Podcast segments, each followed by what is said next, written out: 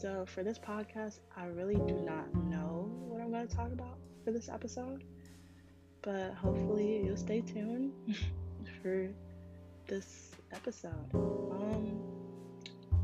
I think physically I'm healthy.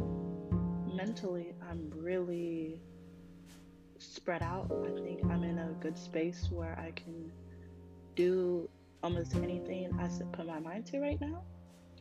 And spiritually, I'm just freeing. Like, I think I feel free because I'm in my own space where I can heal and I can also be me and I can let my guard down without feeling like somebody's going to judge me. So in the past, I guess, past few months, I've been going through my little stuff, and I didn't realize that during this quarantine, I was going to be able to heal through all the stuff that I've been kind of suppressing. So being in quarantine, it kind of gives you like a self-reflection about what has been going on in your life and what you feel like the best thing for you to do.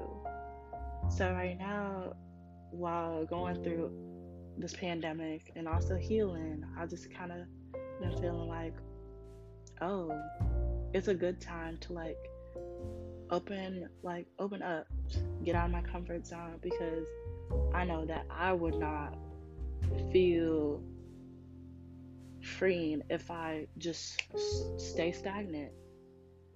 So that's what I've been doing, just feeling free, doing whatever I want to do, and making sure I'm doing the best I can do.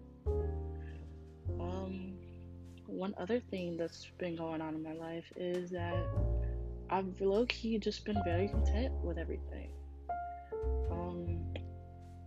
A lot of things I try to fall back from and make sure I'm okay at first before anything else. Like, I try to make sure I'm good before I make sure other people are good. Because, like, usually before this pandemic, I would just, think everybody's okay. I make sure everybody's okay. But now I'm trying to take things for myself, trying to make sure I'm on a good path before, I make sure, my friends are on a good path or whatever. And then also what's been going on too is that I've just been spending more time with family. I make sure my parents are okay. They're pretty fine. They're enjoying time with me and everything. I make sure my family's out of the country and out of state are doing good too. But I think for my next podcast or my next episode, I think I'm going to answer questions, let y'all get to know me. Though I don't know if this is going to be really a long podcast. Maybe if y'all like it, then I'll make it longer. But for my first one, I think it's going to be a really short one. So I hope y'all tune in to the next one. Thank you.